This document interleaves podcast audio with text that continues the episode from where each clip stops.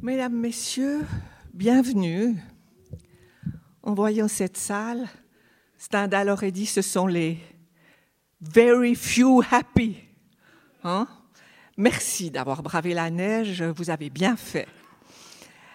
Vous savez peut-être que depuis quelques années, le terme de chantier est entré dans le domaine littéraire.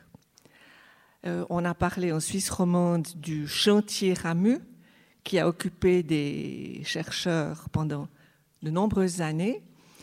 Et quand on y réfléchit, c'est vrai qu'on peut tirer des parallèles entre la littérature et l'architecture, dans le sens où pour mettre à jour une œuvre, il faut faire des recherches, il faut gratter, il faut ajuster, il faut polir, il faut ravaler des façades pour que, au bout du compte, l'œuvre dans l'un ou l'autre des domaines devienne non seulement lisible, mais attrayante.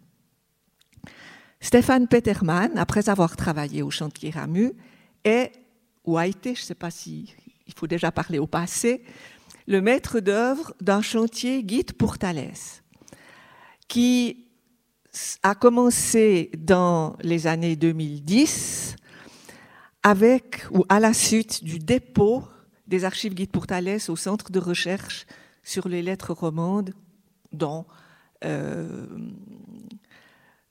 notre conférencier est l'un des principaux chercheurs. Et il va nous parler aujourd'hui de tout ce processus de à la fois remise à jour d'œuvres dont les titres vont certainement faire écho dans votre mémoire à d'anciennes lectures et à la découverte de nouveaux ouvrages tirés de ces archives. Je lui donne avec un grand plaisir la parole pour ce voyage de redécouverte.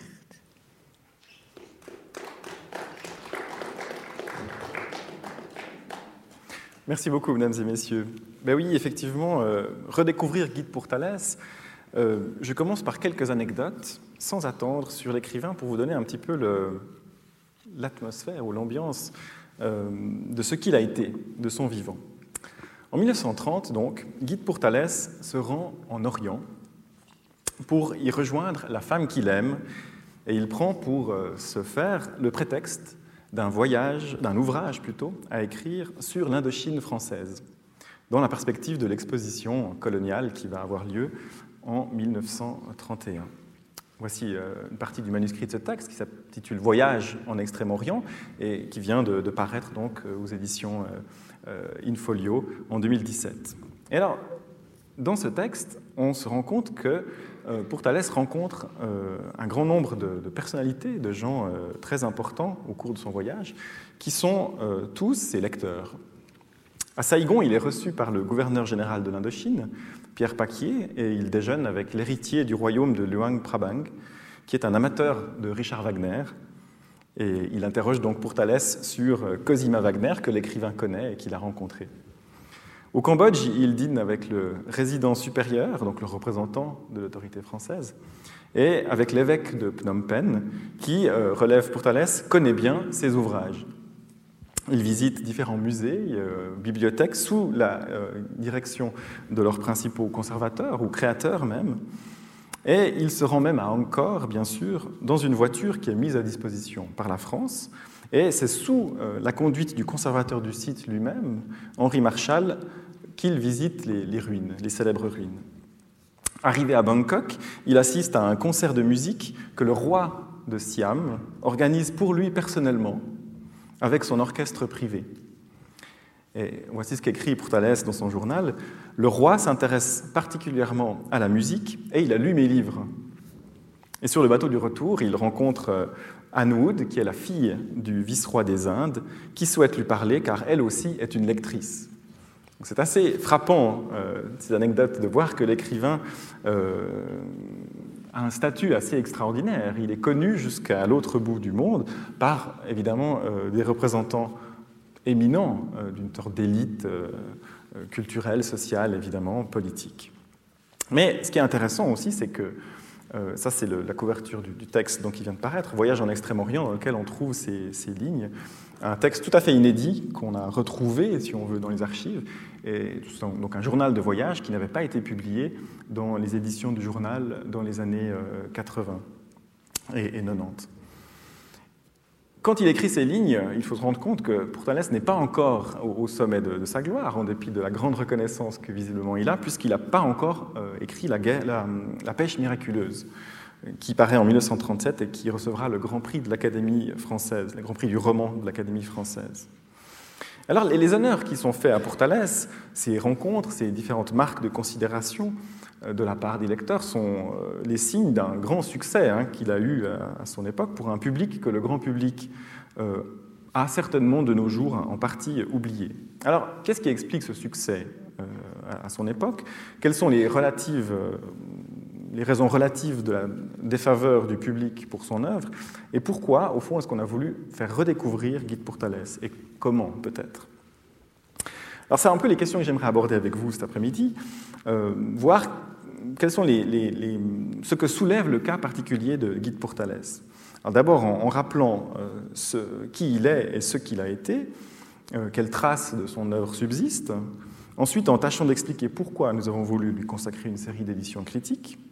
Enfin, je voudrais m'interroger un peu sur la pertinence que revêt encore le travail critique sur les textes littéraires, à l'heure où, au fond, on a l'impression que tout peut être gratuit, tout peut être en, ligne, tout peut circuler comme ça sans qu'on ait besoin de, euh, ni de faire payer, ni de, commenter ou d'accompagner les textes.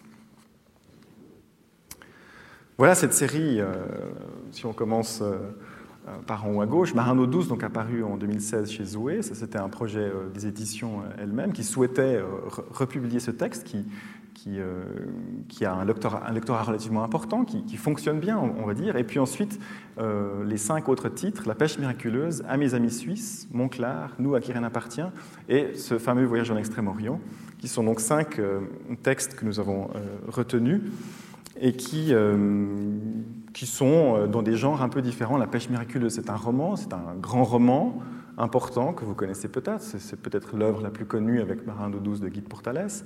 À mes amis suisses, c'était un texte tout à fait inconnu que, nous avons exhumé, c'est un, texte un peu de propagande, un essai, si vous voulez, qui date de 1917, à un moment où Pourtalès est responsable de la propagande française en Suisse. Et donc c'est un, ouvrage qui s'inscrit dans un contexte historique bien précis et qu'il s'agissait de, commenter. Montclar, c'est un roman euh, un, peu, un peu méconnu de 1926, très particulier, on y reviendra. Et puis enfin, euh, Nous à qui rien appartient, qui est un récit de voyage, et euh, Le voyage en Extrême-Orient, qui est lui le journal de ce voyage. Donc le récit était bien connu, il avait paru en 1931 mais le, journal du voyage, qui a servi ensuite à l'écriture du récit, lui était tout à, fait, tout à fait inconnu. Et la comparaison entre les deux, évidemment, est tout à fait passionnante. Alors, Guide pour Thalès appartient euh, évidemment au patrimoine littéraire roman, qui comporte un grand nombre d'auteurs, mais dont beaucoup finalement sont, un peu oubliés. On pourrait faire le même exercice de, redécouverte avec bien, bien d'autres auteurs. Si on s'intéresse aux auteurs romans qui sont lus dans les écoles, on trouvera quelques noms, évidemment, mais on ne peut pas dire que les élèves romans soient extrêmement euh, connaisseurs de, leur patrimoine roman. Là, je parle du collège et du gymnase, bien sûr. Au fond, plus que des œuvres et une tradition littéraire, euh, qu'on pourrait d'ailleurs interroger, mais ce n'est pas le lieu ici. Hein. Est-ce qu'il y a une distinction entre la littérature française et la littérature romande? C'est toutes des questions qui continuent d'agiter euh, les spécialistes et le, champ littéraire. Mais enfin, il y a quelques auteurs romans qui sont lus en classe, quelques romans ou quelques textes qui, euh, qui, surnagent. On peut évidemment citer Ramu, qui est probablement le plus lu, le plus connu, Jacques Chessé, Corinne Abbey, Yvette Sgragen aussi. Parfois au gymnase, Gustave Roux et Philippe Jacotet.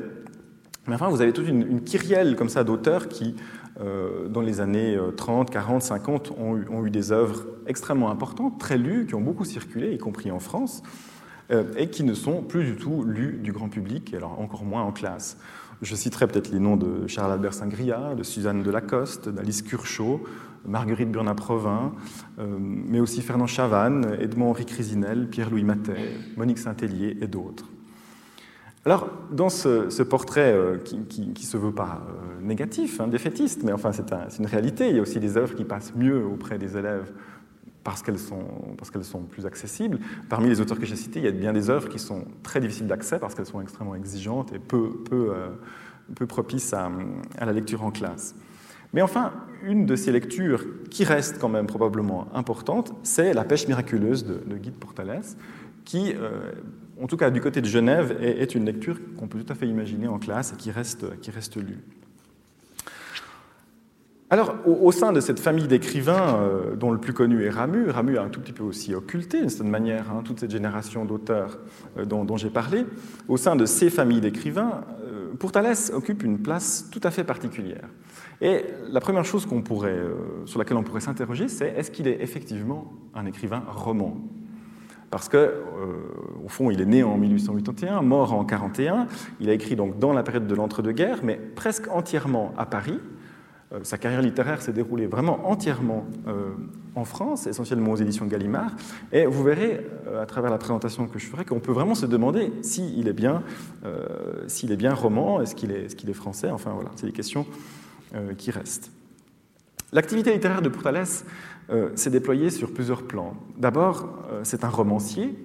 Il est l'auteur de cinq romans, la cendre et la flamme en 1910, c'est le premier, jusqu'à La pêche miraculeuse en 1937. Et ce qui est très frappant à travers ces cinq textes, c'est la différence euh, entre, entre eux. Non seulement euh, les histoires, les intrigues sont, assez différentes, mais surtout stylistiquement, on, retrouve vraiment une, une, orientation tout à fait différente et qui est euh, adaptée à chaque fois au sujet qui est abordé par Pourtalès. Et donc le fait que, sur le plan formel, ces œuvres aient des caractéristiques euh, propres, hein, au gré des influences aussi que, subit euh, Pourtalès, c'est quelque chose qui est assez frappant et, pas si courant que ça chez bien des écrivains. Si on, pense au grand exemple de Ramu, on a là, en revanche, alors l'exemple d'un écrivain qui est extrêmement constant euh, dans son écriture, dans son projet euh, romanesque notamment. Et, et Pourtalès, c'est quelque chose de euh, tout à fait différent. Au début de sa carrière, euh, il écrit deux romans qui sont tout à fait dans la veine du roman psychologique, voire du roman à thèse, à la, Paul Bourget, hein, qui l'influence très directement. Et ensuite, avec Marin douce, en 1919, on a un projet qui est beaucoup plus euh, influencé par euh, une esthétique post-romantique ou impressionniste. Avec Monclar, hein, en 1926, on, a à la fois par les thèmes et le style un roman qui est tout à fait l'héritier du XVIIIe siècle, et de, Benjamin Constant. C'est la raison pour laquelle, euh, dans l'édition qui a été faite, nous avons demandé à un, spécialiste du XVIIIe, Michel Delon, de, se charger de, ce roman, parce que là, le, lien intertextuel est tout à fait, euh, tout à fait évident. Avec la pêche miraculeuse, donc en 1937, on se situe dans une veine qui est de nouveau très différente. Euh, c'est vraiment la tradition des cycles romanesques, hein, les Thibauts, la recherche du temps perdu, ou alors les romans euh, en, plusieurs euh, tomes, comme les Jeux Christophe de, Romain Roland. Et, là, on a un moment très très intéressant du, roman français. Autre élément intéressant, c'est que les trois romans dont je viens de, parler, Barin d'eau douce, Montclar et La pêche miraculeuse, sont à forte composante autobiographique. Ils s'inspirent en grande partie de faits qui ont été vécus par l'auteur, et il s'attache à, l'explication de soi, hein, euh, par le biais de l'introspection et parfois de journal ou de mémoires qui sont fictionnalisés. Marin d'eau par exemple, dont voici la couverture de l'édition originale, est le récit d'une enfance euh, privilégiée, heureuse, hein, au bord du lac euh, Léman. Il baigne dans une atmosphère qui est très nostalgique, un peu, de cet univers. Et alors le, les paysages lémaniques forment le, le, véritablement le décor euh, de cette histoire, mais plus que le décor, le lac en est vraiment un des personnages. Et c'est un texte qui fait aussi le, récit de l'apprentissage de la vie par le, narrateur qui s'appelle Jean et qui découvre euh, les, les, grandes, les grands thèmes, les grandes souffrances aussi que sont l'amour et la mort et qui devient ainsi adulte. Une sorte de roman de formation, un, un court roman de formation si l'on veut. Et alors, euh, dans ce roman très autobiographique, on retrouve véritablement les lieux, les personnes et, certains des événements de l'enfance de Guy de Pourtalès. Et cet aspect-là, l'écrivain va le développer très fortement dans La pêche miraculeuse, qui a une ambition bien plus grande. Alors, euh, autant Marin de douce est un court récit euh, impressionniste, si l'on veut, autant La pêche miraculeuse, dont voici la première page du manuscrit, la pêche miraculeuse a une ambition vraiment très vaste. Pourtalès raconte là l'histoire d'un musicien, Paul de Villars, et à travers Paul de Villars, qui est une sorte de double de, son créateur, de, l'écrivain lui-même, Pourtalès évoque son enfance. Il, évoque la perte de, sa mère quand il avait 7 ans, ses rapports familiaux. Il évoque aussi les deux femmes qu'il a aimées avec le plus de passion. Il évoque ses relations avec l'Allemagne et la France, avec la musique. Et finalement, il réfléchit aussi à la condition du créateur. Et surtout, il brosse le portrait d'un temps, hein, d'une époque, la belle époque. Il évoque la guerre aussi, l'entre-deux-guerres, et il montre bien l'effondrement d'un monde dont il est euh, aussi bien le produit que l'incarnation. Et alors, euh, l'évocation de cette période se fait de manière très précise en analysant les rouages de la société genevoise, cloisonnée entre euh, la ville haute, hein, la rue des Granges, le, monde de la bonne société, et celui des rues basses, autrement dit, le monde des affaires, des banques, le monde aussi euh, moderne, enfin de la, Genève moderne qui se construit. Donc dans ce roman, les, deux, univers s'opposent de manière tout à fait euh, évidente, euh, de même que la ville haute symbolise la, République genevoise d'avant la Révolution radicale, donc une Genève patricienne, libérale, encore d'ancien régime, et la ville basse symbolise la Genève moderne qui se construit hein, autour des affaires, du CICR, de la SDN. Et alors, ce qui est intéressant, c'est de voir que euh, la vie de, ces bonnes familles genevoises, avec ses rites, avec ses accents, ses expressions, euh, ses réflexes de classe aussi, eh bien, elle ne pouvait être décrite que par quelqu'un qui sortait de ce milieu, de ce monde. Et c'est le cas de Guy Pourtalès qui offre là le portrait absolument saisissant d'un monde que personne ne peut connaître, sauf euh, à, en appartenir. D'ailleurs, ça a valu à Pourtalès un certain nombre de, reproches et d'inimitiés assez, solides. Alors ça, c'est le, le euh, romancier. Pourtalès est aussi biographe. Et c'est sans doute ce qui a valu à l'auteur le plus de succès, hein, un succès mondain, euh, cultivé, mélomane aussi. Ici, on voit Pourtalès en train de, signer dans la librairie Gallimard à Paris son premier ouvrage de biographie, donc c'est la vie de Franz, Liszt. En 1926, il publie ce texte, qui est le, premier de la série, de la collection plutôt, Vie des hommes illustres, qui est une collection qui a un grand succès dans, l'entre-deux-guerres. Et euh, les tirages sont absolument impressionnants. On, parle là de 70 000 exemplaires, par exemple, hein, dans, les, éditions originales. Et alors, euh, depuis 26 jusqu'à 39, Pourtalès va écrire euh, six grandes biographies qu'il publie chez Gallimard ou chez Grasset. Outre la vie de Franz Liszt, on a aussi Chopin ou le poète, Louis II de Bavière ou Hamlet III, Nietzsche en Italie, Wagner, Histoire d'un artiste, et Berlioz ou l'Europe romantique. Ce sont des ouvrages qui ont circulé de manière extraordinaire, qui ont eu donc des tirages importants, qui ont été traduits euh, dans des langues, dans de nombreuses langues, et qui ont assuré à son auteur euh, des revenus tout à fait confortables. Pourtalès n'avait pas besoin euh, fondamentalement de, ses revenus, puisqu'il avait épousé une femme euh, fortunée, mais enfin, c'était quand même aussi une manière d'assurer un peu son indépendance et puis d'avoir sa propre, sa propre carrière et ses propres revenus. Et surtout, alors Pourtalès va prolonger le succès de ses, de ses ouvrages en donnant euh, à travers l'Europe des tournées de, conférences. Ici, on le voit un peu, euh, un peu euh, flou, mais enfin, on le voit au théâtre municipal de Lausanne en train de donner une conférence hein, en, habit de soirée. Euh, ça a donné donc des conférences euh, vraiment un peu partout à travers l'Europe, des conférences portant sur les, musiciens auxquels il a consacré des biographies, et il était à chaque fois ou presque accompagné par un ou des musiciens qui euh, jouait la musique que lui évoquait dans ses livres. Donc, des espèces de conférences euh, euh, musicales, si vous voulez. Ça, évidemment, c'est un des aspects qui fait que Portales a été connu par le grand monde jusqu'à l'autre bout de la Terre, hein, comme mon introduction le disait. Alors, ce qui est intéressant, c'est qu'en 1934, il a voulu réunir toutes ces biographies, tous ces récits de musiciens romantiques ou d'artistes romantiques sous le titre L'Europe romantique, précisément. Et il voulait euh, leur joindre les trois romans autobiographiques que sont Marin d'eau douce, Montclar et La pêche miraculeuse. ces trois romans qu'il appelle Ma vie à moi, donc qui ont un fort, un fort contenu autobiographique, il voulait les joindre à ses biographies, comme si, au fond, tout le projet d'écriture, euh, tout le travail de Pourtalès se plaçait sous le signe du biographique, hein, de la biographie, comme euh, un procédé d'exploration de la subjectivité créatrice, hein, qu'elle soit euh, celle des autres ou, la sienne. Au fond, c'est comme s'il y avait un, projet commun entre l'autobiographie ou les romans à caractère autobiographique et les biographies qu'on consacre à autrui. Alors ce projet n'a pas vu le jour, mais effectivement Gallimard a publié par la suite, sous ce titre, L'Europe romantique, une sorte de coffret avec l'ensemble des, biographies. À, part les récits et les biographies, donc Pourtalès est aussi l'auteur de très nombreux articles, de chroniques, des essais, euh, qu'il a publiés dans toutes sortes de, périodiques, d'ouvrages littéraires. Une partie de, ces, chroniques ou de ces essais ont été euh, rassemblés dans cet ouvrage de Hamlet à, Swann, qu'il a publié de son vivant.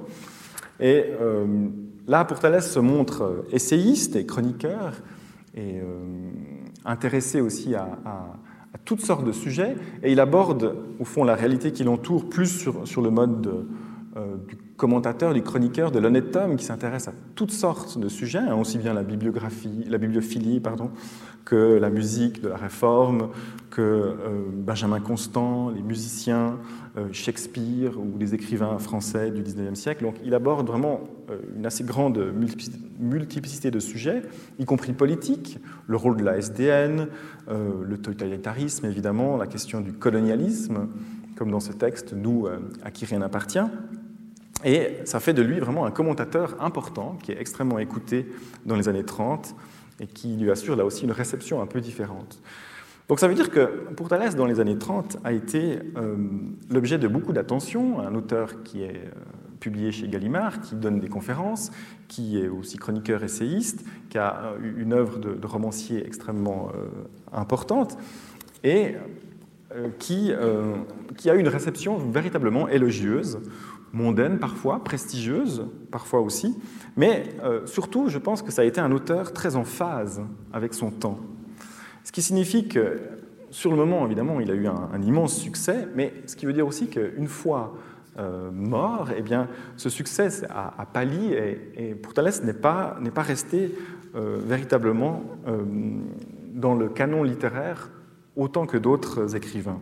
Il faut dire aussi qu'il est mort en 1941, juste au début de, Deuxième Guerre mondiale, et que euh, après la guerre, son œuvre a pu paraître évidemment assez datée par rapport à celle des nouvelles générations, par rapport à l'esthétique aussi, ou la, pensée existentialiste qui dominait à ce moment-là le, champ littéraire. D'autant plus que Pourtalès faisait partie de la frange, on va dire, conservatrice du champ littéraire. Alors, qui, est l'auteur de, cette œuvre? Ben, Ce qui me paraît intéressant, dans euh, la vie de Pourtalès, c'est que la question de l'identité est vraiment omniprésente. Et ça, c'est un des aspects qui m'a le plus retenu euh, à travers ces, différentes éditions, que ce soit de la pêche miraculeuse ou de Marin d'eau douce. Chez euh, Pourtalès, l'identité est toujours particulière. Au fond, il se retrouve toujours dans une sorte d'entre-deux. Alors, je vais essayer de, de le détailler rapidement. Sa famille, par exemple, la famille dont il provient, est à la fois cosmopolite est fortement enraciné euh, du côté de Neuchâtel, ce qui crée une tension, euh, vous le verrez. Il est franco-suisse, mais donc il n'est pas entièrement français, il n'est pas entièrement suisse non plus. Dans une dédicace euh, que Charlie Guyot, un critique littéraire, relevait, Guy de Pourtalès se disait Neuchâtelois, je ne vois vaudois français. Donc il détaille vraiment hein, ces, ces, quatre espaces, donc franco-suisse, mais en même temps, plus que franco-suisse, Neuchâtelois, je ne vois vaudois français. Autre lieu de tension, autre identité problématique, c'est un protestant euh, d'origine, évidemment, ça, n'a rien d'étonnant euh, en Suisse romande, mais qui, euh, une fois à Paris, va fréquenter les milieux catholiques de droite, assez, assez marqués à droite. C'est aussi un écrivain aristocrate de naissance, mais qui est en même temps très attaché au libéralisme, aux libertés individuelles, hein, notamment la liberté de, euh, d'expression, de conscience, évidemment, aux valeurs euh, que lui perçoit comme les valeurs protestantes. Dernier élément euh, contradictoire ou, ambivalent, c'est un musicien euh, c'est un biographe et connaisseur de Wagner, du romantisme allemand, de toute la tradition euh, allemande, mais c'est aussi quelqu'un qui, dans certains de ses engagements politiques et idéologiques, se montre parfois profondément anti-germanique. Ce qui, dans le contexte de l'époque, est évidemment parfaitement compréhensible, mais euh, c'est des, tensions qui ne sont pas toujours perceptibles.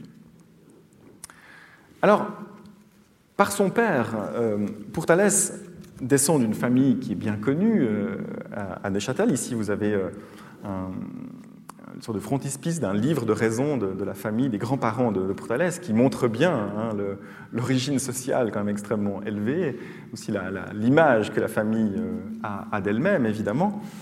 Donc c'est une famille huguenote, Sévenol, mais qui est établie à Neuchâtel depuis le XVIIIe siècle. Et à Neuchâtel, elle a connu une ascension sociale assez extraordinaire. Les Portales ont été très actifs dans le commerce des, Indiennes, dans la banque, et deux représentants en particulier de cette famille ont assuré la fortune de la famille. Jérémie Portales, qui est anobli par euh, Frédéric II en 1750, et son fils Jacques-Louis de Portales, qui était surnommé le roi Portales, dont on disait qu'il avait une fortune qui était une des plus considérables de l'Europe au XVIIIe siècle. Jacques-Louis de Portales, c'est lui qui a fondé l'hôpital Portales, dont on entend souvent parler, mais en, termes plutôt problématiques euh, ces temps. Euh, et euh, c'est lui qui a, créé véritablement la fortune familiale. Et alors, les, trois fils de, Jacques-Louis de Pourtalès vont être créés comtes par le roi de Prusse en 1814 et vont donner naissance à trois branches familiales implantées dans des espaces très différents. L'une qui va rester à Neuchâtel, l'autre qui va s'implanter à Paris, et la troisième qui va euh, vivre à Berlin. Alors, la branche euh, neuchâteloise, qui est celle euh, de Guy de Pourtalès, est évidemment extrêmement fidèle à ce lien avec le roi de Prusse, hein, puisque Neuchâtel était une principauté prussienne jusqu'au milieu du XIXe siècle. Et donc, ça veut dire que dans sa famille, l'exercice des charges publiques ou du métier des armes est une tradition très ancienne. Et ce, jusqu'au XXe siècle, bien après que le lien entre Neuchâtel et la Prusse a été rompu, donc en 1848, de, fait, et puis de droit en 1856. Et on est très étonné de voir que, en tout cas moi je l'ai été en travaillant sur, euh, sur cette famille, qu'à l'instar d'autres familles nobles neuchâteloises, euh, les Montmolin, les Gélieu, les Petits-Pierre notamment, on trouve des Pourtalès qui sont militaires dans l'Allemagne de Guillaume II, jusqu'à la Première Guerre mondiale. Et ça veut dire que, par exemple, le grand-père de l'écrivain, Alexandre, euh, son père euh, Hermann, son oncle Max, que voici, hein, c'est Max de Pourtalès, qui est l'oncle euh, du côté paternel, c'est le modèle d'un des personnages de la pêche miraculeuse, l'oncle Ferdinand. Hein. Eh bien, cet oncle Max est, comme vous le voyez sur cette photo ici, en août, 68, en août 1866, engagé du côté prussien dans la guerre austro-prussienne. Le, frère de Max, donc Hermann de Pourtalès, le père de l'écrivain, euh, lui aussi euh, est militaire en Allemagne. Euh, il s'est même engagé en 1870 pour pouvoir participer à la guerre contre la France. Et alors, en, juin 1871, toute la famille du père de, l'écrivain se retrouve à Berlin pour assister au retour triomphal des troupes allemandes hein, qui défilent en, plein, milieu de la nouvelle capitale de l'Empire. Et quand, chez les Portales on dit nous, nous avons gagné et nous avons euh, essuyé une défaite, eh bien nous, c'est la Prusse, c'est l'Allemagne. Et alors cette, euh, cette, relation avec l'Allemagne euh, perdure jusqu'à la génération de, de, Guy de Pourtales, puisque deux des sœurs de l'écrivain ont épousé des Allemands, la dernière même en 1916, en plein pendant la guerre. Et alors, l'écrivain, lui, va se démarquer complètement euh, du reste euh, de sa famille, il va rompre avec cet héritage, il va devenir français, et il va même faire la Première Guerre mondiale du côté de la France.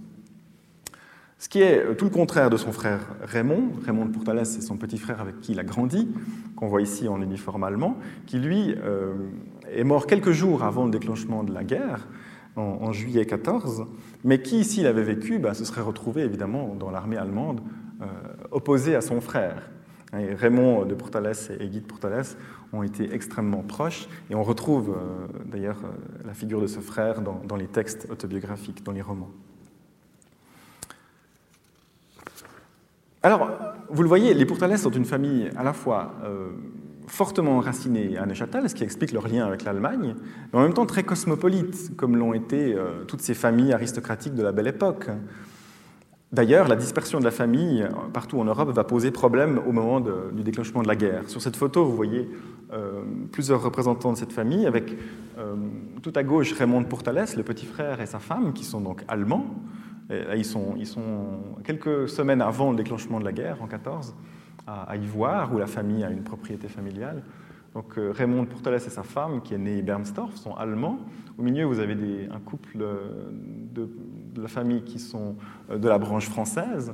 Et puis derrière et devant, euh, accoudé sur la barrière, vous avez euh, des représentants qui sont français ou suisses. Donc là, vous avez des, des, des allemands, suisses, français, à quelques semaines du déclenchement de la guerre, avec évidemment une très forte problématique familiale, on va dire.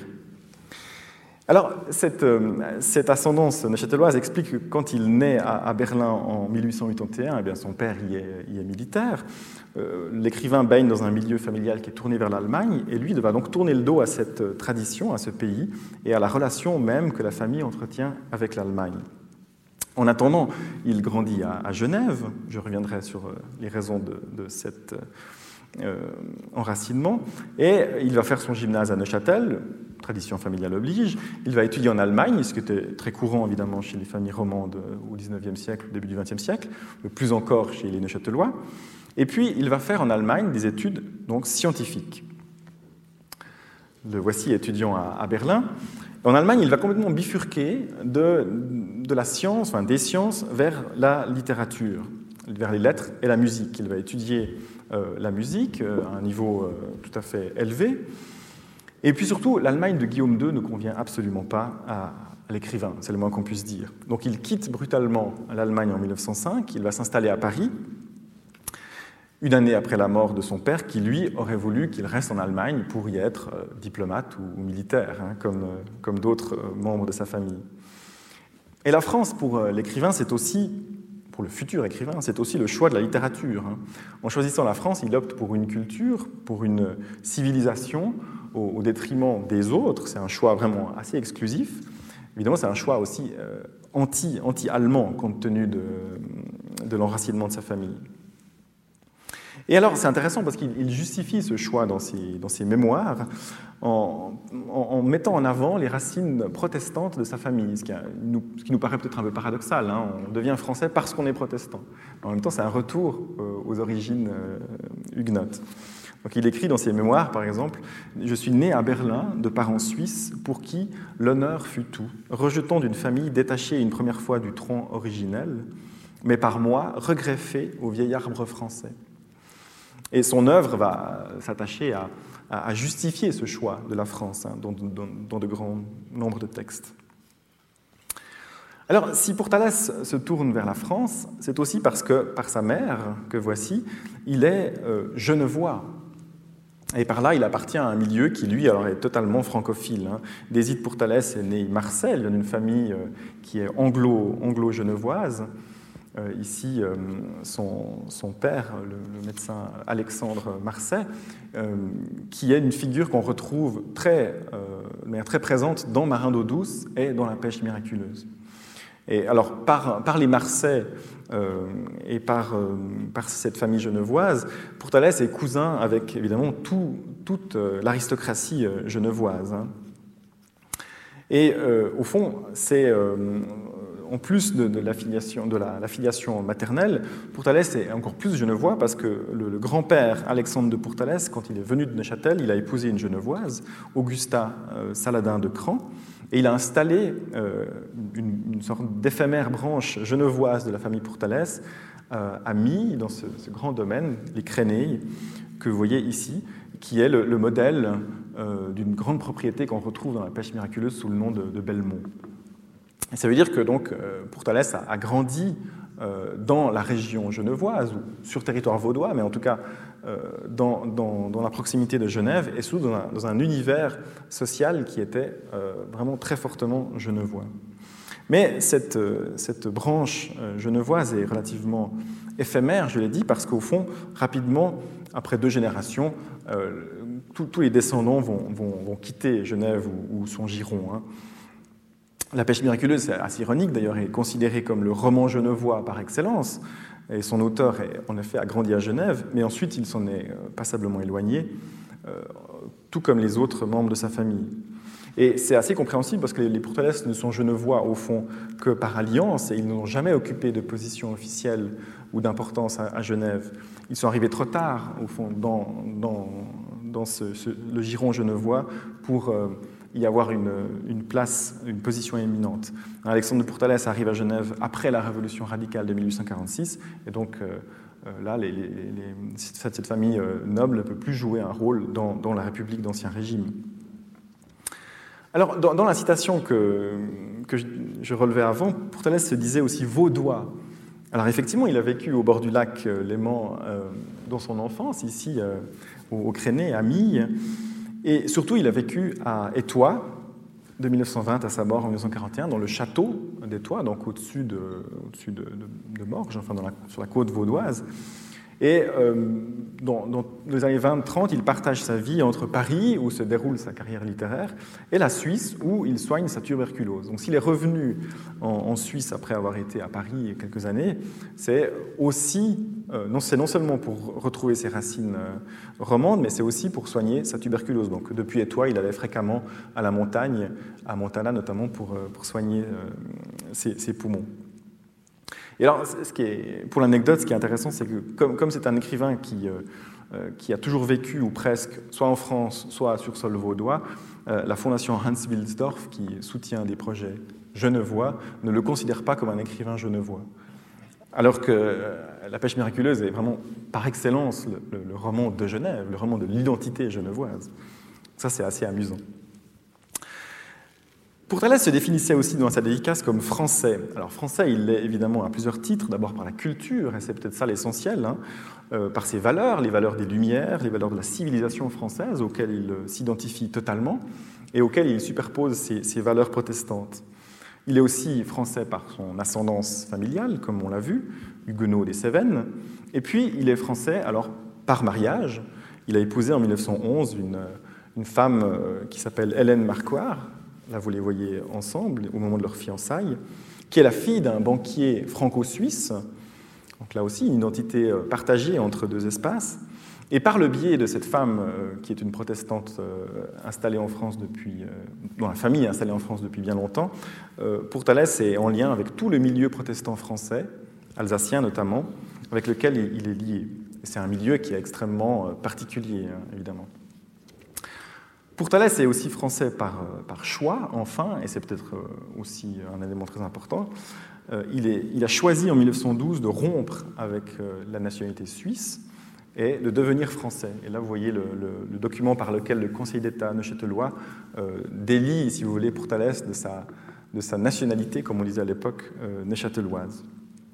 En tant que descendant de Huguenot, il pouvait faire ceci, une loi le permettait en France, et donc il a souhaité devenir euh, français en 1912. C'est ce qui explique qu'après, en 1914, il, est, euh, il, participe à la guerre du côté français, non pas euh, en tant qu'engagé volontaire, comme d'autres Suisses, mais en tant que mobilisé, hein, en tant que citoyen français. Il témoigne de ça dans un, texte qui a été publié aussi il y a quelques années, en 2014, qui s'appelle Le journal de la guerre. Et puis dans La pêche miraculeuse, on retrouve évidemment tous ces éléments qui sont transposés. Le, personnage principal, Paul de Villars, euh, va en France, il combat, lui volontairement, contrairement à, Guide pour Thalès. Et donc là, il y a un, effet de transposition intéressant. Alors, ce qui est ironique aussi par rapport à ça, c'est qu'il euh, a dû renoncer à, la nationalité neuchâteloise, qui a quand même dû être assez lourd de, sens pour lui et pour sa famille. Ça a été mal vécu, quand même mal perçu. Hein. Et, donc, euh, il a renoncé à être neuchâtelois pour être français, mais il est resté citoyen suisse sans le savoir. En 1934, son, fils de 20 ans est convoqué pour son école de recrue. Et l'écrivain découvre qu'en fait, euh, dans sa famille, on était aussi bourgeois de Berne, et que du coup, il était resté suisse toutes ces années sans le savoir. Donc, du, point de vue des autorités suisses, il était tout à fait euh, considéré comme, euh, comme un citoyen helvétique. Alors, un autre élément identitaire intéressant, c'est le fait que Portales est donc un protestant qui fréquente les milieux catholiques de droite, comme je l'ai dit. Hein. En tant qu'écrivain aristocrate, il est attaché euh, à des valeurs quand même euh, assez euh, conservatrices, mais en même temps très attaché au, libéralisme protestant. Au fond, par ses origines sociales ou religieuses, il appartient à un tout petit monde, le monde de l'aristocratie protestante de langue française, hein, et par ce biais-là, il est allié à des familles anglaises, hollandaises ou, françaises qui, à Paris, vivent vraiment dans l'entre-soi, hein, entre eux. Les valeurs sont libérales, mais parce qu'il appartient au monde, à la bonne société, il fréquente des milieux conservateurs, voire réactionnaires, par exemple euh, le milieu de la revue hebdomadaire qui est proche du Quai d'Orsay et qui deviendra même fasciste dans les années 30. Mais à ce moment-là, Pourtalès n'y collaborera plus. Il lit aussi l'action française. Hein. Fait partie des écrivains qui ont un attachement fort avec la culture latine, avec le classicisme français, euh, qui est cher à Maurras tout en étant profondément influencé par le romantisme allemand. Et alors, dans les années 30, Pourtalès n'échappe pas au durcissement des, positions idéologiques, hein, au clivage politique qui s'installe, à l'admiration même pour euh, certains régimes autoritaires. Il a toujours cependant résisté à l'appel des fascismes, il a toujours resté euh, fidèle aux valeurs démocratiques, protestantes, libérales qui le constituent, hein, aux libertés individuelles. En 1940, il fera euh, cependant néanmoins partie de ceux qui accuseront certains intellectuels français d'avoir été des mauvais maîtres et d'avoir provoqué hein, la, défaite morale de la France face à l'Allemagne. Il sera même euh, contacté par le général de Gaulle pour le représenter en Suisse en 1940. Et finalement, il décidera de se rallier, non pas au régime de Vichy, mais plutôt de, privilégier l'unité de la nation française, donc de se rallier euh, à la légitimité qui est à ce moment-là, enfin la, légalité plutôt, qui est à ce moment-là incarnée par euh, le régime de Vichy. Pas du tout par conviction euh, personnelle, mais plutôt par résignation et par souci de, préserver les intérêts de son pays. Le, rapport à l'Allemagne est lui aussi un lieu de tension, comme je l'ai dit. Hein. Musicien, biographe et connaisseur de, Wagner et du romantisme allemand, pour Thalès, ici vous voyez la, couverture de, sa biographie donc, euh, consacrée à Wagner, pour Thalès est profondément anti-germanique dans ses engagements euh, politiques idéologiques. Sa biographie de Wagner, euh, qui est publiée en 1932, est traduite en allemand cette même année, il y a qu'un tirage assez exceptionnel de 50 000 exemplaires. Pour Thalès connaît des membres de la famille Wagner. Évidemment, il intéresse le régime nazi qui prend le pouvoir en 1930. Il est invité à Bayreuth. Il est courtisé même par Ribbentrop, mais il ne voudra jamais euh, aller sur ce terrain-là et rencontrer des dignitaires euh, nazis. Évidemment que le fait qu'on consacre une biographie importante à Wagner en 1932, ça le rend particulièrement intéressant pour des gens qui veulent instrumentaliser l'œuvre de Wagner à ce moment-là. Alors, pourquoi consacrer à Guy Portales une série d'éditions critiques en faisant appel à des spécialistes? Alors, après avoir rapidement euh, brossé le portrait de cet homme, de son œuvre, euh, j'espère vous avoir déjà convaincu, mais euh, quelques éléments supplémentaires peut-être par rapport à, ça. Alors d'abord, cette série d'éditions nous a permis de, faire ressurgir des textes tout à fait inconnus, comme ce voyage en Extrême-Orient dont, j'ai parlé au début, qui relate donc la, rupture de Pourtalès avec une femme qu'il a passionnément aimée, et une femme qui est aussi le modèle euh, d'Antoinette Galland dans La pêche miraculeuse. Et donc là, à travers ce texte, ce journal inédit, on a pu exhumer comme ça tout, un, pan euh, méconnu ou totalement inconnu même de, la vie de Pourtalès et des, modèles qui lui ont servi pour écrire.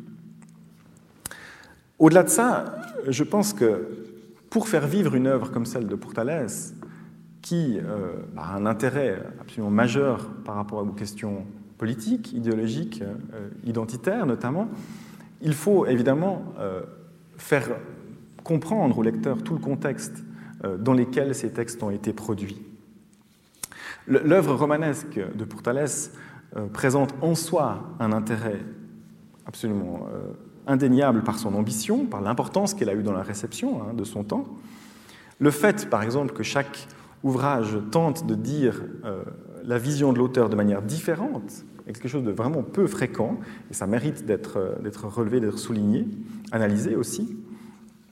Pourtalès a une faculté de renouvellement qui est remarquable, jusque dans le style. si vous comparez Montclar avec La pêche miraculeuse, par exemple, stylistiquement, on n'a pas du tout des textes de, même nature. Marano douce, par exemple, aussi, est un, texte dans lequel cette espèce d'atmosphère néo-romantique est tout à fait caractéristique de la littérature qui s'écrit en Suisse romande à ce moment-là influencé par euh, une sorte de rousseauisme, mais aussi par le romantisme allemand. Claire Jacquier l'a bien montré au, sujet de Gustave Roux. Elle cite d'ailleurs abondamment le, cas de Guy Pourtalès.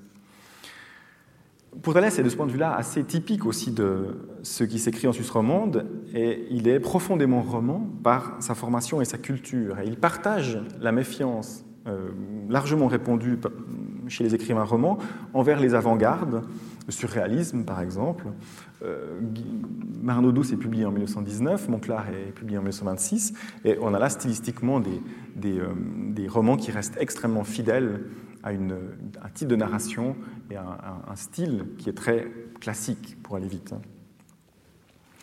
Et puis, je dirais, alors que euh, l'ambition romanesque de Portales est tout à fait représentative de l'époque, la pêche miraculeuse devait être un roman qui n'était que le premier tome d'une trilogie. Et ici, vous avez le, plan euh, des personnages de romans de, cette trilogie. Donc, euh, La pêche miraculeuse est déjà un assez gros volume, hein, raconte vraiment toute une saga familiale, mais ça ne devait être que le, début d'un projet de, saga qui devait nous conduire de la Suisse romande vers Paris, vers d'autres générations, pour analyser aussi la manière dont fonctionne la société protestante parisienne, la manière dont le, contexte historique change à ce moment-là, puisque la pêche miraculeuse s'arrête euh, au moment euh, de la fin de la guerre, au moment où la SDN se met en place. Et alors, cette volonté de, dresser le portrait d'une société, hein, de son évolution, de, ses mentalités, c'est tout à fait passionnant, c'est tout à fait typique de, cette époque, une, époque de, profonde mutation, mais ça reste un, élément qui, nous intéresse aujourd'hui. Et puis, évidemment que le contenu autobiographique des romans euh, montre que ce que Pourtalès a cherché à faire, c'est précisément s'interroger euh, d'un texte à l'autre sur ses propres origines. Hein. Il est allé à la recherche de soi. Euh, on peut imaginer des œuvres qui s'intéressent sur le sens de l'existence ou, que sais-je. Bah, chez, chez Pourtalès, c'est pas vraiment ça, c'est plutôt une quête de soi, c'est une quête véritablement identitaire.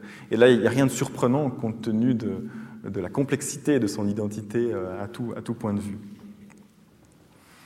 Des textes comme À mes amis suisses ou Le journal de la guerre, qui se situe euh, dans les années 14-18, euh, en plein pendant la Première Guerre mondiale, mais aussi Nous, à qui rien n'appartient, sont des ouvrages qui sont absolument passionnants et qui permettent de, de réfléchir aux luttes idéologiques qui ont agité l'Europe au XXe siècle. Et ce qui est très intéressant dans, ces ouvrages-là, c'est que du fait de la position euh, particulière de Pourtalès, qui se situe toujours entre deux espaces, euh, géographiques ou idéologiques ou politiques, eh bien, son point de vue est toujours assez en décalage, si vous voulez, original. Il a une liberté, ou disons, une, il n'est pas contraint par les mêmes euh, choses que ses, compatriotes français ou ses compatriotes suisses, parce qu'il est toujours en, train de naviguer d'un espace à l'autre. Dans un texte comme Nous, à qui rien n'appartient, par exemple, qui est donc euh, ici en bas au milieu, c'est un texte, donc, euh, un récit de ce voyage en Orient, euh, pour Thalès réfléchit à la situation coloniale d'un point de vue qui est celui d'un Français d'adoption, mais qui n'est pas un Français pour qui le colonialisme est son histoire en ayant grandi en Suisse, évidemment, il a des références qui sont tout autres par rapport à ça. Et donc ça lui donne un, regard sur la situation coloniale qui est tout à fait euh, original, plus libre, plus, euh, euh, plus, critique aussi à certains égards que, d'autres écrivains de cette époque.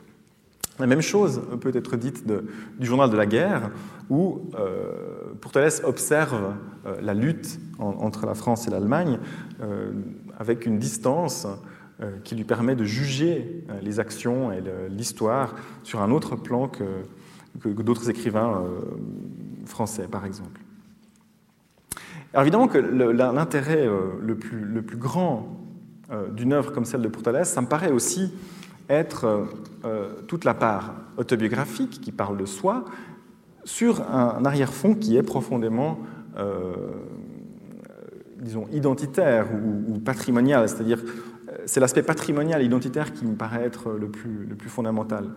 Marin d'eau douce, La pêche miraculeuse sont des textes qui parlent de l'enfance euh, au bord du lac Léman, et les lecteurs de Suisse romande se retrouvent évidemment parfaitement dans ces textes, dans ces paysages euh, lémaniques, dans ces références partagées aussi hein, sur euh, le lac avec les Alpes en arrière-fond, etc. donc là, il y a non seulement un intérêt important du public roman pour ce genre de texte, mais aussi ce sont des textes qui, participent de la, construction d'une identité romande. Par exemple, la pêche miraculeuse relève des, faits ou des événements qui sont typiquement genevois d'une manière qui a, qui a fortement contribué à forger l'identité genevoise au XXe siècle. Et la même chose pourrait être dite de, Marin d'eau douce, qui est vraiment une sorte de, roman lémanique par excellence. Ici, vous avez cette image qui a été prise par Guy de Pourtalès, euh, tout jeune, où on voit certains des personnages qu'on retrouve dans, Marin d'eau douce. Et ça, c'est aussi intéressant, c'est de, voir quelle est la part autobiographique euh, dans ces romans.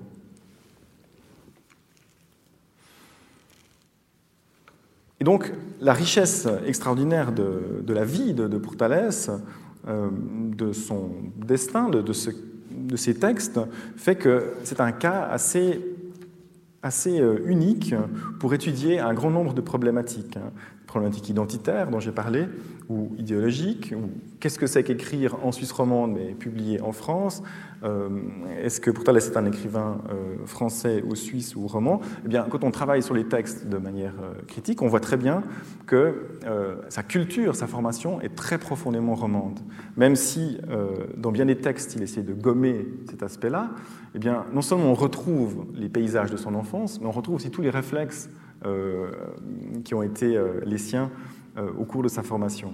Et donc, souvent, le public français, d'ailleurs, a, lu des textes comme Marin d'eau douce ou La pêche miraculeuse comme des textes qui étaient euh, profondément ancrés dans la réalité et dans l'identité de, Suisse romande. Un dernier mot, euh, et ce sera euh, avant qu'on puisse en discuter un peu ma, conclusion, ce serait au fond quel intérêt à, faire des éditions critiques alors que l'œuvre de Pourtalès est tombée, comme on dit, dans le domaine public depuis 2011, donc elle est accessible par tout le monde, alors qu'on la trouve aussi euh, sur Internet. Hein. vous avez un certain nombre de plateformes qui mettent en ligne comme ça des textes qui sont dans le domaine public, sans commentaires, hein, évidemment, sans accompagnement critique. Au fond, quel, est l'intérêt, disons, d'avoir des éditions euh, comme les nôtres euh, qui donnent des notes de bas de page, des introductions, un texte qui a été aussi établi, relu, etc. Ben, il me semble que la complexité euh, du cadre pour Thalès, que j'ai essayé d'illustrer, hein, publié sans commentaire, sans accompagnement, deviendrait absolument euh, incompréhensible. C'est-à-dire que si on ne sait pas la part d'autobiographie qu'il y a dans ces textes, si on n'est pas capable de, comprendre d'où euh, pour Thalès provient et d'où il parle, eh bien, il me semble qu'on se condamne à l'ignorance ou, alors à, de graves erreurs. Dans la pêche miraculeuse, par exemple, c'est absolument essentiel, il me semble, de comprendre euh, la part de réalité vécue dans l'enfance, euh, les anecdotes, les références à des personnes ou à des événements qui ont réellement existé, parce qu'au fond, bah, les textes ne vivent pas euh, hors de tout contexte historique ou personnel. Ceux qui les ont écrits, ils les écrivent par rapport à une vie vécue, et puis sur un arrière-fond historique qu'il s'agit de, restituer. Et alors, c'est ce que c'est ce que nous, faisons dans ce genre de, travail euh, sur les textes critiques, c'est de restituer le contexte historique ou personnel et biographique de manière à, faire comprendre au lecteur euh, l'orientation de ces textes ou la réalité simplement de ce qui est, ce qui est dit ou ce qui, ce qui est tu. Parce qu'au fond, chez Pourtalès, comme chez d'autres écrivains en général, eh bien, le texte littéraire est toujours le fruit d'une transformation hein, qu'il s'agit de reconstituer euh, dans un premier temps, de décrire et puis d'interroger. Et si on ne comprend pas ce travail de transformation du texte littéraire, eh bien, on risque de, lire euh, des textes euh, comme ceux de Pourtalès comme de simples sources historiques ou personnelles, ou alors comme des espèces de, textes qui, qui, se, tiennent tout seuls, ce qui n'est pas tout à fait le cas. Mais je vous remercie de votre attention et puis je vous propose que nous poursuivions cette discussion si vous avez des questions à, me poser. Merci beaucoup.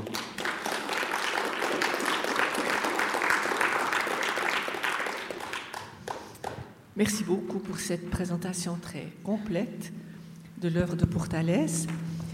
Et je suis persuadée que vous avez des questions par rapport aux différents niveaux que Stéphane Peterman a développés.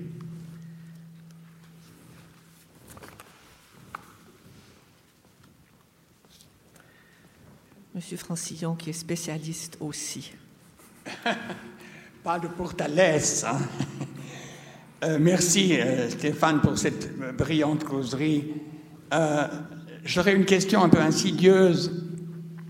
Quel est l'impact de ce travail critique sur le lectorat français? Est-ce qu'en France, on a réagi à la publication de ces différents textes Je pense particulièrement à votre euh, publication de La pêche miraculeuse qui est admirablement bien commentée, avec des notes. Enfin, je recommande à tout le monde de, lire cette édition in folio, qui est donc une édition de poche, euh, que euh, Stéphane Peterman a, a présenté lui-même.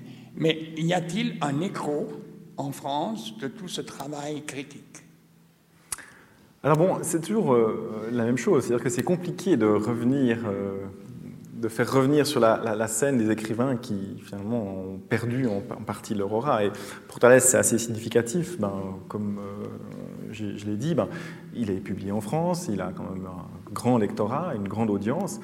Gallimard s'est intéressé encore à son œuvre jusque dans les années 80, euh, 90, euh, en publiant son journal, etc.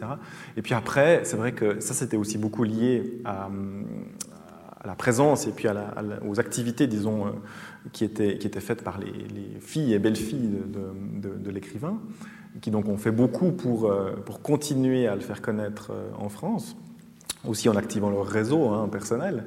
Et puis depuis, effectivement, on observe une sorte de, désintérêt. Alors euh, maintenant, bah, c'est assez, ironique finalement de voir que les, archives sont ici en Suisse et pas en France, que les activités euh, académiques, elles se, font ici, et puis que effectivement les éditions, euh, elles sont aussi faites en Suisse romande. Ce qui est assez, euh, assez le cas pour d'autres auteurs aussi, hein, qui ont essayé ou qui ont mené toute leur carrière en France, et puis qui finalement, après leur mort, se retrouvent bien mieux servis en Suisse romande et, très mal servis en France. Alors l'impact, l'écho, bah, notamment de la pêche miraculeuse, euh, c'est difficile à dire pour l'instant. Il y a eu relativement peu d'articles qui ont été consacrés effectivement en France sur, euh, sur ces éditions. Euh, je pense que bah, on est aussi maintenant dans une situation où bah, des auteurs comme, celui-ci, il y en a beaucoup d'autres, y compris en France, des gens qui, ont une aura incroyable et, et, qui objectivement présentent un intérêt très grand mais qui n'ont plus, euh, qui plus la place dans les journaux ou dans les revues littéraires parce que, évidemment, il y a tellement d'autres auteurs, y compris euh, dans le contemporain, que simplement les journaux, les périodiques, les revues littéraires n'ont plus la place pour rendre compte de, ça. Donc, euh, je dirais malheureusement non, que l'impact est relativement faible pour l'instant en France, mais en même temps, ce sont des éditions, bah, comme vous le savez, qui, qui vivent sur le, sur le peut-être pas le long terme, mais disons le moyen terme, disons. Donc euh, on peut espérer qu'effectivement ça ait un impact euh, d'ici quelques années. Le, le, le pari, pas forcément non plus évidemment de, remettre en, en, selle Portales en France. Euh, je pense qu'en faisant ça, on savait bien que, c'était surtout en Suisse romande qu'il y aurait, y de l'écho. C'est un écrivain roman, vous l'avez très bien montré. Hein. Et le paradoxe, c'est qu'il voulait être français et que, par exemple, un, roman comme Monclar, euh, nous présente un héros qui est complètement français, qui n'a absolument aucune euh, racine helvétique, et pourtant c'est un personnage qui reste marqué par son protestantisme, par euh, toute une série de valeurs qui sont typiquement romandes. Donc quand on, pose la question, y a-t-il une littérature romande Je dis pour Thalès est l'exemple qu'il n'en existe qu'une. Oui, alors en tout cas, ce qui, est indéniable, c'est qu'effectivement, c'est un cas assez intéressant pour ça, parce que, comme vous le dites, il a, il a d'une certaine manière cherché à, être pleinement français par la nationalité, par euh, aussi son inspiration. Elle, est très tournée du côté des écrivains français, ou de la tradition classique, ou des, Lumières, du romantisme français. En même temps, il s'est beaucoup intéressé aussi aux, franco-suisses. Euh, Madame de Staël, Benjamin Constant, Euh, ça, c'est un aspect qui l'a beaucoup intéressé parce qu'il se retrouvait dans cette identité. Et je pense que vous dites qu'il est roman, moi je pense qu'il est très profondément franco-suisse, comme beaucoup de, familles genevoises. Alors c'est vrai que chez les écrivains, on aurait, je pense, ce profil chez d'autres, mais lui est particulièrement euh, euh, significatif de, cette identité-là. Mais c'est vrai que voilà, quand on, gratte dans, La pêche miraculeuse, dans Marin d'eau douce, on, retrouve bah, bien sûr les paysages, les lieux. Euh, tout euh, ce monde genevois, ces grandes maisons, euh, les, bords du lac, les, montagnes, le, jeu aussi sur, sur, sur les différences entre les Genevois, les Vaudois, etc. Donc bon, on reconnaît plein de choses que nous connaissons tous. bien sûr, mais on voit que l'imprégnation, elle, est plus forte encore, parce que même, même dans la manière d'écrire, dans le, lexique qui est utilisé, il y a quelque chose de profondément il, y a, vraiment une culture qui est, assez typiquement euh, romande, effectivement, au, début du XXe siècle, parce que lui, euh, bah, il a passé sa vie à travailler sur euh, l'Europe romantique, qui est un moment quand même aussi très particulier de l'histoire de l'Europe, où où les échanges sont extrêmement sont extrêmement importants entre, entre des espaces linguistiques très différents, et en particulier entre, entre l'espace francophone et l'espace germanophone. Et puis, ben, euh, d'une certaine manière, son, œuvre est un peu nostalgique de, cette époque-là. Et, il, décrit assez bien la manière dont, ce monde et ses valeurs s'effondrent euh, au moment de, la guerre et de, la suite. Par, la suite, il a été euh, extrêmement actif aussi dans, on, pourrait dire, pour faire entendre, disons, des valeurs bah, démocratiques et contre le, totalitarisme, donc il a, été assez, clair dans ses, dans ses, prises de position, alors même que précisément une partie des gens euh, qui étaient euh, peut-être pas des proches, mais disons des, des, écrivains qui, euh, gravitaient dans les mêmes sphères que lui dans les années 10, ont, progressivement basculé du côté, autoritaire, voire fasciste. Parce que forcément, dans les années 30, bah, le, clivage idéologique devient, absolument euh, abyssal. C'est-à-dire il faut choisir, soit on est communiste, soit on est, euh, euh, fasciste. Et, alors, Portales est, un de ceux qui, se refusent absolument à choisir entre les deux, et puis qui essaye de faire entendre une voix qui est, qui est une sorte de voix médiane, enfin une voix de la raison, disons, libérale, démocratique, par exemple. Euh, voilà, enfin, je ne sais pas si je réponds entièrement à votre question. Oui, on peut rajouter là, excusez-moi, le texte de 40, je crois, qui s'appelle La tunique sans couture, mhm. et où, à l'occasion d'un long séjour qu'il fait à, Montana pour ses, pour ses poumons, il rencontre Gonzague de Reynolds. Et puis, euh, ils, ont, ils parlent de la situation, on peut l'imaginer, et ils décident d'alerter l'opinion par des lettres ouvertes, notamment dans la Gazette de Lausanne, où il s'agit pour eux de prendre position pour sauver non pas une droite ou une gauche, le fascisme ou le communisme, mais la civilisation chrétienne. Et alors, ce catholique conservateur qu'est Gonzague de Reynolds et ce protestant euh, engagé mais très libéral qu'est Portales, ils essayent de trouver ce, terrain commun, parce que dans le fond, ce qu'ils voient être mis en danger, c'est par le communisme, bah, toute la religion, donc le christianisme, et par le fascisme aussi, soit celui du Sud, soit celui du Nord, des valeurs fondamentales de la civilisation, euh, la civilisation occidentale. Ils n'ont pas eu énormément d'écho à ce qu'on a pu, mais enfin, cette volonté d'alerter l'opinion, et puis il faut dire aussi que c'était les, les derniers mois de la vie de Pourtalès où il était très usé hein, par la maladie.